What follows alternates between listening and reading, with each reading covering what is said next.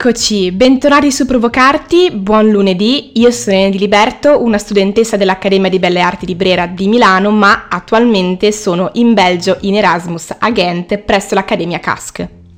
La maggior parte delle volte queste puntate nascono semplicemente da un qualcosa che mi piace, da un qualcosa che ha colpito la mia attenzione e che soprattutto ha iniziato a farmi porre tante domande e ha iniziato a virare quella che è un po' la mia visione quotidiana delle cose.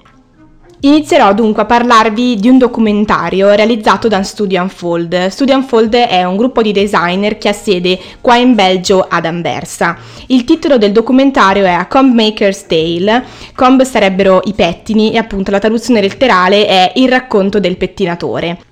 Il documentario ha come protagonista Antum, che ha ottantadue anni e appunto è l'ultimo produttore vivente di pettini della Croazia, ma ciò eh, che viene spiegato all'inizio del documentario è che lui deve andare in pensione, cioè non è che deve, sceglie di andare in pensione dopo anni di onorato lavoro legato al mondo dei pettini appunto realizzati a mano. La prima delle due grandi questioni che ci pone questo documentario è il fatto che Antum non ha un successore, quindi nel momento in cui lui andrà in pensione poi nessuno proseguirà quello che è la tradizione di realizzare questi pettini e quindi ci si chiede che cosa succede, andiamo poi a perdere e a appunto abbandonare quello che è questo lavoro artigianale estremamente minuzioso e comunque che ha in sé una storia di tantissimi e tantissimi anni, oppure c'è una possibile soluzione? Il secondo personaggio che ci introduce questo documentario, in un certo senso il secondo protagonista, è Franca. E Franca chi è? Franca è un robot. Franca è un braccio meccanico bianco che a un certo punto spunta all'interno di questo documentario e effettivamente lei, se possiamo darle del femminile, il nostro secondo protagonista, perché quello che è eh, il racconto è il fatto che Franca eh, sia una sorta di stagista per l'ultimo periodo di lavoro Di, di Antum e abbia appunto come obiettivo quello di imparare perfettamente quello che è tutta la pratica artigianale della realizzazione dei pettini di Antum.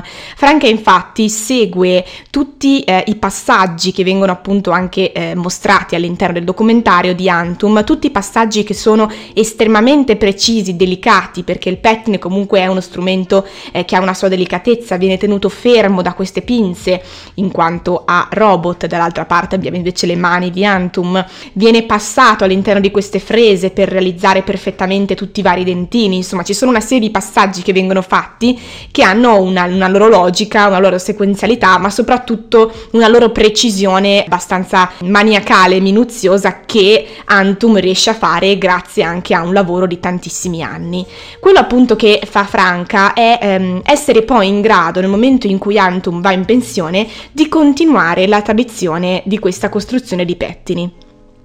Vi dovrò per forza fare uno spoiler, mi dispiace, però se no non riusciamo a continuare questa, questo discorso, è il fatto che Studio Unfold ci racconta poi anche sul sito che il documentario è una storia ov- ovviamente vera di Antum e tutta la sua storia e di quello che sono appunto i suoi anni di, di, di lavoro nel, nel mondo dei pettini, ma dall'altra parte Franca è soltanto un progetto che attualmente non è che funziona esattamente come viene raccontato nel documentario, però ci lascia un po' sulle spine dicendoci: Per ora, per ora non funziona, per ora è solo un progetto, per ora è solo un'idea. E qua, in un certo senso, entriamo in quello che è il secondo focus, forse in realtà il principale, del, del documentario. La relazione tra l'artigianato e la tecnologia.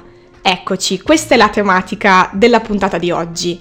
Quali sono i due valori che diamo a ciò che è fatto a mano, quindi che è una tradizione manuale, ehm, storica, di tanti anni, di tanta pazienza, di tanto appunto lavoro caldo, se così possiamo dire, visto che è fatto dall'uomo, e dall'altra parte tutte le tecnologie avanzatissime che abbiamo di oggi, che forse potremmo definire all'opposto come fredde, che invece appunto sono le macchine. Ecco, qual è il possibile punto d'incontro, anche solo a livello di domanda, che può esserci tra queste due cose che vengono definite due poli? Perché se ci pensiamo un attimo, quando pensiamo ad artigianato, quando pensiamo a tecnologie, a macchine, sono una cosa che, ok, potremmo dire bello, bellissimo, due cose incredibili, però una di qua e una di là. Quello che sento più dire spesso è: hanno due valori totalmente diversi. Questa è stata sicuramente una delle principali domande che mi sono posta io, perché io sono la prima a dirmi ah però, cioè non parliamone neanche perché l'artigianato ha tutto un altro tipo di valore rispetto alla macchina. Bene, magari anche tanti di voi vi sarete detti questa cosa, ve la starete dicendo nella vostra mente, però quello che vi chiedo io oggi è fare un po' quello che sto cercando con difficoltà di fare io, cioè andare un po' oltre la, la risposta che ci diamo. Perché diamo per ovvio, diamo per dato che il valore dell'artigianato è estremamente superiore a quello che può produrre, magari anche con la stessa delicatezza, con la stessa precisione, con lo stesso risultato che potrebbe fare un robot? Perché diciamo che il valore di quello che fa l'uomo è automaticamente migliore e meglio, un po' brutta detta così, però di quello che fa invece una macchina? Perché se diamo una cosa per ovvia, allora ci siamo fermati, possiamo anche sederci, possiamo anche andarcene, arrivederci, grazie. Però se vogliamo fare un punto in avanti, quello che dobbiamo chiederci è, ok, proviamo a partire da questa cosa che diamo per ovvia, ma perché? Perché secondo noi è ovvio che ha più valore il fatto che un artigiano produca qualcosa? Quello che un po' mi sono chiesta io, che è stato un po' il mio sviluppo rispetto a questa domanda, è stato il dire... ok, noi lavoriamo a mano, quindi diamo tanto valore a questo muovere le nostre mani, a questa capacità che in un certo senso anche aumenta più, più lavoriamo, no? Però in realtà facendomi questo discorso mi sono detta ok, però cavolo, in realtà io ho paura di qualcosa. E infatti mi sono messa a pensare, quando mi eh, confronto in, in qualche modo con la tecnologia, da una parte provo un senso infinito di fascino, di meraviglia, dire cavolo, comunque la tecnologia è avanti anni luce, e non stiamo parlando di telefoni, mi raccomando, non, par- non stiamo parlando di telefoni, non stiamo parlando di computer di utilizzo quotidiano, non stiamo parlando di tablet, non stiamo parlando di televisori, stiamo parlando di tecnologia in senso di macchine che oggi abbiamo qua, macchine non da guidare, vi prego, di macchine che riescono a fare delle cose incredibili, e poi pian piano che andiamo avanti vi spiegherò meglio ben io cosa intendo. Però ecco, devo dire che da una parte ho un grande senso di fascino, dall'altra invece ho una, una sorta di sensazione quasi di timore, paura, no? E quindi ho cercato, per andare avanti il mio ragionamento sul valore, a chiedermi ok, ma che cos'è questa paura? Da dove arriva? E qua è stato il mio secondo personale sviluppo di questa tematica. Perché ho paura della tecnologia? Cioè, poi ovviamente è una paura relativa, però perché in un certo senso ho questo fascino, questo timore? Perché forse ho paura che la tecnologia mi rubi qualcosa, che prenda il mio posto. E perché ho paura che prenda il mio posto? Perché mi sento inferiore? E allora forse il mio dare quel valore automatico e non toccabile che diamo all'artigianato, lo diamo perché forse è troppo complesso porci perché diamo così tanto valore all'artigianato. No, ovviamente... non fraintendetevi, non è sbagliato dare valore all'artigianato, qua in gioco non abbiamo il chi vince tra i due, chi è meglio tra i due, no, non ce ne frega niente chi è meglio tra i due, quello che ci interessa è porre una domanda e cercare di rispondere, perché secondo me è davvero interessante questo tema, soprattutto perché non possiamo fare finta che oggi la tecnologia non sia avanti anni luce, non possiamo fare finta che la tecnologia non sia immersa in tutto quello che facciamo, dalle cose più semplici alle cose più complesse, alle cose più artistiche, alle cose più meccaniche, scientifiche, insomma è, è entrata ed entra in tutto quanto. Quindi o facciamo la parte di quelli che assolutamente no, io farò per sempre tutto quanto a mano, arrivederci, grazie, che comunque anche di qua ci sarebbe da parlarne perché vabbè, oppure facciamo quelli che vanno totalmente sulla tecnologia, fantastico, bellissimo. Come sempre gli opposti sono troppo. Cerchiamo secondo me di porci delle domande, perché forse nel momento in cui ci poniamo delle domande, sono la prima che ha bisogno di farlo, eh, ripeto, siamo un po' più consapevoli di quello che facciamo, di quello che proviamo di fronte a due cose che tendenzialmente separiamo proprio come due poli opposti, artigianato, tecnologia. Qui la seconda domanda che vi lascio è proprio perché avere timore, perché c'è questo timore delle tecnologie ogni tanto, delle macchine, dei robot, forse perché in un certo senso ci sentiamo, forse, non lo so, inferiori? Oppure abbiamo paura di venire superati? Però allora sarebbe interessante di chiederci quali sono il valore delle macchine, qual è il valore dell'uomo, quali sono quelle cose che essenzialmente l'altro non potrà mai avere, perché secondo me è questo, porci queste domande ci fa... avere un, un rapporto nuovo e forse più, un po' più sereno, mi viene da dire, con quello che è la tecnologia. E secondo me questo è un punto estremamente interessante, che è quello un po' che mi ha fatto cominciare a dire ok, Voglio parlare di questo documentario perché io faccio parte dell'ambito artistico, faccio parte comunque dell'ambito creativo, anche molto manuale, e quindi automaticamente mi sono posta questa questione: come all'interno della mia pratica rientrano le tecnologie? Che rapporto io devo avere con queste?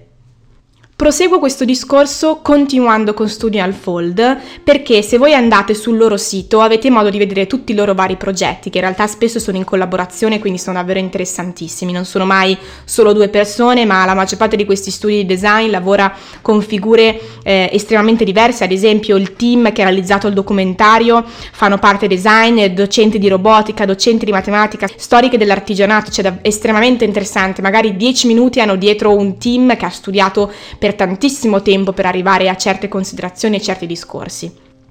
Vi parlerò adesso quindi di un secondo progetto di Studio Unfold che si chiama L'Artisan Électronique.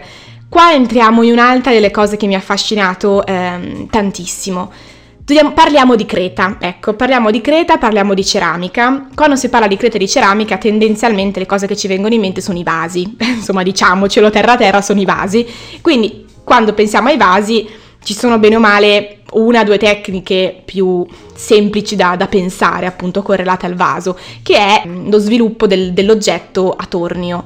Quindi il tornio già di base è una strumentazione, no? Che ci aiuta, questo già ci fa capire come la tecnologia in realtà non è semplicemente il chip che si muove da solo e fa il caffè a testa in giù, ma mh, tutto quello che noi comunque abbiamo tutti i giorni fa parte di un qualcosa di tecnologico, perché quando eh, abbiamo uno strumento già è tecnologia, perché è un pezzo in più a noi, quindi già questo secondo me è da tenere abbastanza presente. Quindi già in sé il tornio prima era soltanto a pedale, adesso ci sono anche tor- i torni meccanici, insomma, che vanno da soli, eh, sono già comunque una strumentazione. Però comunque non ci viene da dire ah, il tornio è un robot, no, non ci viene da dirlo, no, perché il robot per noi è il cane che salta e che balla, come il video che abbiamo visto uscire qualche mese fa su YouTube, incredibile.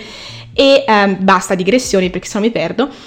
Quindi sì, il tornio è già comunque uno strumento, però non ci viene da associarlo a un qualcosa che è appunto tecnologico, no? Perché diciamo no, comunque rientra nell'ambito di quello che è l'artigianato. Però che cosa fa Studio Unfold?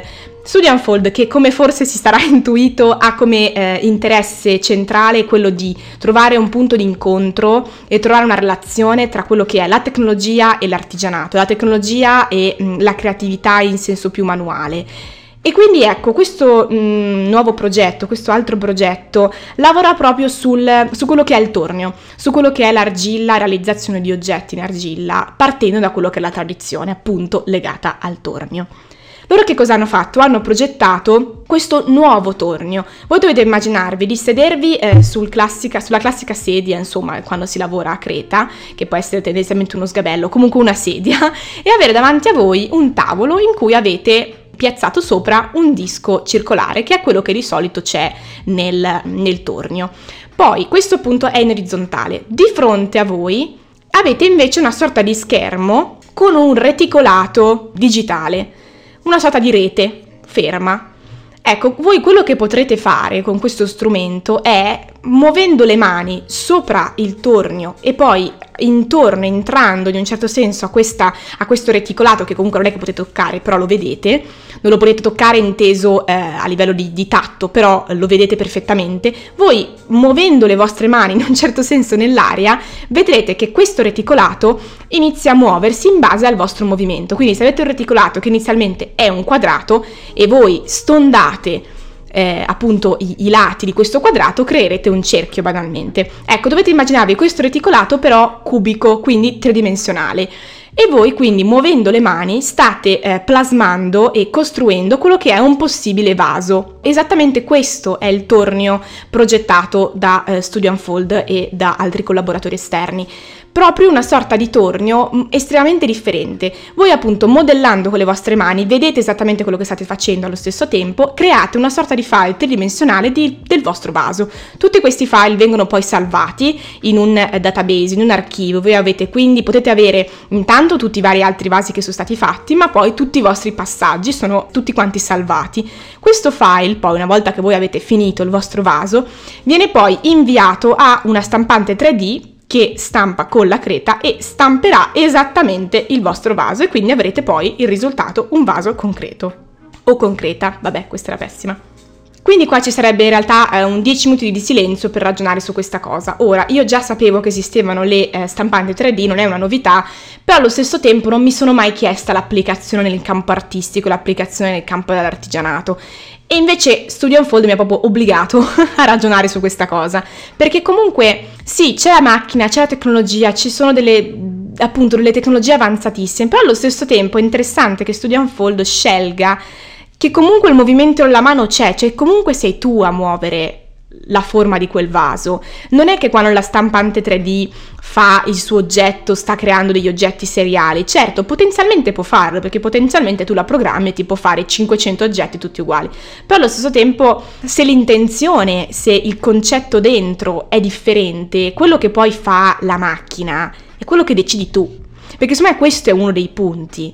Come sempre diciamo, no? Parliamo tre secondi dei telefoni, anche se non c'entrano con la tecnologia di oggi. Come sempre si dice, no?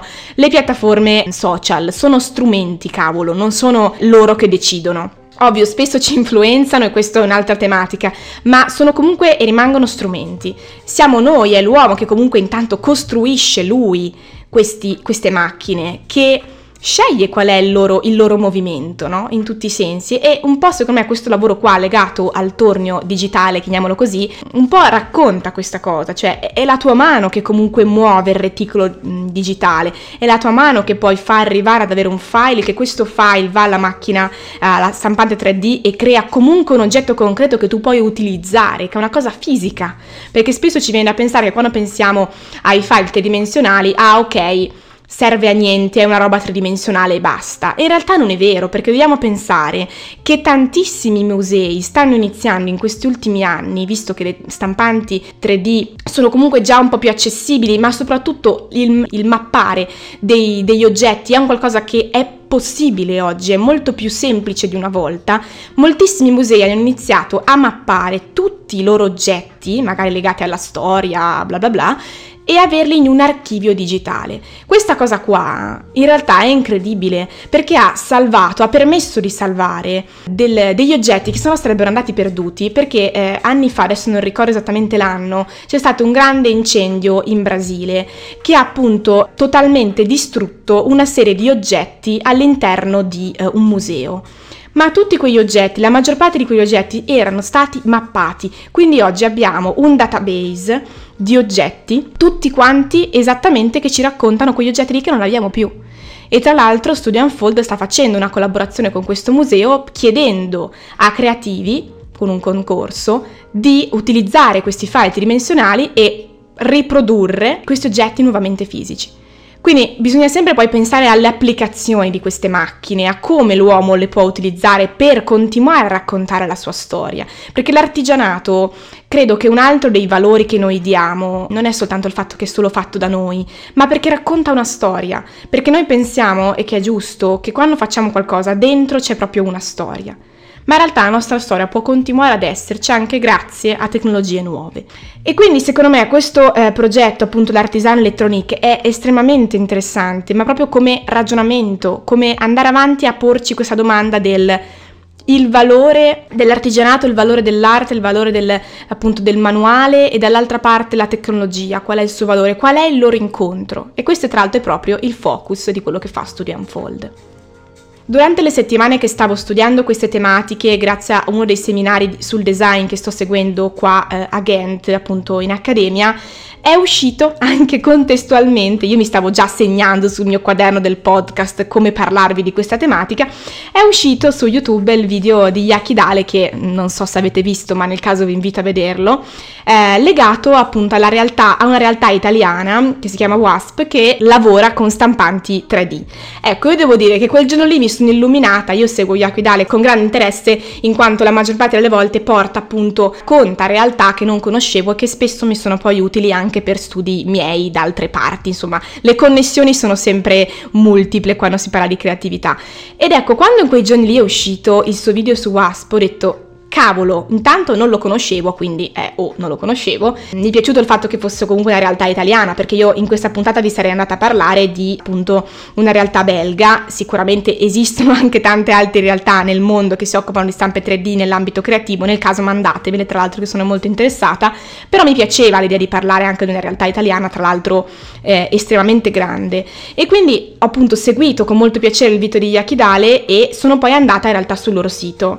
Jacopo di che cosa parla all'interno di questo video? Eh, racconta questa realtà appunto italiana che si trova a Massa Lombarda, e eh, il focus in realtà un po' del suo, del suo video è le- legato alla costruzione di case. WASP infatti è anche abbastanza famosa per avere una delle stampanti più grandi del mondo per la realizzazione di case. Il loro focus è sicuramente quello di lavorare con queste macchine, con queste stampanti anche di dimensioni molto grandi, per portare oggetti nella quotidianità utili e anche legati a tutto un discorso di ecosostenibilità. Infatti quando loro progettano queste case sono realizzate col materiale del luogo. Prima vi dicevo, no, che eh, Studio Unfold stampava con la stampante tre D con la creta. Ecco, loro ad esempio stampano anche con la terra, cioè prendono proprio la terra di un, di un territorio e con essa e altri materiali stampano queste case, che quindi sono estremamente ecologiche e parte del territorio. Questo secondo me è estremamente interessante, oltre che potenzialmente aiuta eh, paesi del mondo che non hanno la stessa nostra possibilità di costruire. Quindi intanto eh, grazie Jacopo, io eh, vi invito a guardare il loro, il loro video e andare sul loro sito, perché oltre a tutto il discorso legato alle case, il loro sito è strutturato in maniera abbastanza interessante, perché si può vedere come loro lavorano i loro progetti all'interno di determinati settori. Infatti il sito è suddiviso in casa, che è un po' quello di cui abbiamo parlato prima, arte, energia, costruzione digitale, salute e cibo. E qua io ho passato eh, ore e ore a eh, insomma girare all'interno del loro sito per capire un po' come applicano appunto questo strumento, perché come dicevo prima le stampanti tre D, come tante altre macchine, sono strumenti, come vengono inserite all'interno della vita quotidiana di un uomo, no? E quindi se noi andiamo poi, entriamo nella sezione arte, eh, ci, ci si apre un mondo, no? Perché è un po' la sezione che potenzialmente interessa a noi, e vi invito in realtà ad andare, oltre che appunto esplorare anche tutto il discorso casa, appunto c'è un video che insomma racconta abbastanza bene, è davvero interessante questa cosa, oltre al fatto che hanno anche stampato cibo, quindi qualcosa di, di, di commestibile, anche questo mi ha affascinato tantissimo, e fanno anche eh, varie cose appunto. Comunque le stampanti possono essere utilizzate appunto nell'ambito anche del della medicina, appunto della salute, appunto salute a trecentosessanta gradi, no? la, la salute dell'uomo sia legata al corpo, quindi appunto ad avere una casa, ad avere oggetti, ma anche la salute mentale, quindi legata eh, appunto alla sanità o comunque appunto al cibo. Ecco, io vi invito ad andare sul loro sito e eh, sbirciare molto semplicemente, perché il sito è gratis, non ci vuole niente, come guardare un video non ci vuole niente, quindi vi invito a farlo, perché secondo me è una realtà intanto italiana, quindi sono estremamente contenta di poterne parlare. In realtà eh, quando tornerò in Italia eh, quest'estate poi mi piacerebbe insomma capire se riuscirò ad andare a, a visitarla in qualche modo, magari fare qualche domanda più legata a tutto il discorso anche creativo, che è un po' quello che interessa a me, interessa probabilmente voi che ascoltate. E in realtà tra i vari progetti che ho prima di tornare eh, a Milano c'è anche quella di andare allo Studio Unfold di Anversa, quanto la mia accademia è correlata a loro, e quindi insomma cercherò di farlo. Speriamo che il Covid non ci metta troppi piedi tra le ruote, però proverò a portarvi uno sviluppo anche di, di queste tematiche di cui abbiamo parlato oggi. Concludendo, io intanto vi invito ad andare a guardare il video di Yakidale su YouTube, lo trovate appunto sul suo canale cercando eh, la stampante più grande del mondo per realizzare case. Poi vi invito ad andare sul, sul canale Instagram e sul sito di WASP, come anche Instagram e il sito di Studio Unfold. Tutti questi link in realtà ve li metterò qua sotto in descrizione, appunto nella descrizione della puntata. In realtà vi faccio notare per tre secondi la copertina di questa puntata, in cui vedete disegnato te- è Tecla, che è la casa che sta costruendo eh, WASP, e invece l'immagine sotto è una delle tante stampanti tre D con cui lavora Studio Unfold. Io appunto vi lascerò in descrizione tutti i vari link. In realtà su Instagram mi potete trovare come irene punto di liberto e lì potete trovare immagini, tag, approfondimenti legati appunto a video e tutto quanto. Su Studio Unfold tra l'altro trovate anche il trailer del documentario e una serie di frame, quindi vi consiglio assolutamente di andare a vederlo perché è estremamente interessante. Cos'altro dire? Oggi io spero di avervi in qualche modo acceso qualche lampadina, spero di avervi aperto nuove domande, di avervi insomma invitato a, ad andare oltre alla classica, al classico discorso che si dà sui valori delle cose tradizionali, delle cose antiche, delle cose fatte a mano, perché in realtà è proprio nel momento in cui ci facciamo quella domanda in più, è il momento in cui deviamo il percorso di quello che pensiamo sempre, che riusciamo a, a essere un po' più consapevoli di ciò che facciamo e anche di cosa ci, ci fa paura, perché secondo me avere timore di alcune cose non è sbagliato, anzi ci porta poi dall'altra parte a chiederci il perché. Basta, mi taccio perché io poi lo so che quando parto per la tangente non mi fermo più. Io sono Elena Di Liberto, su Instagram mi trovate come irene punto di liberto, questo spazio è Provocarti e ci sentiamo lunedì prossimo, come sempre tutte le settimane siamo online dalle sette del mattino.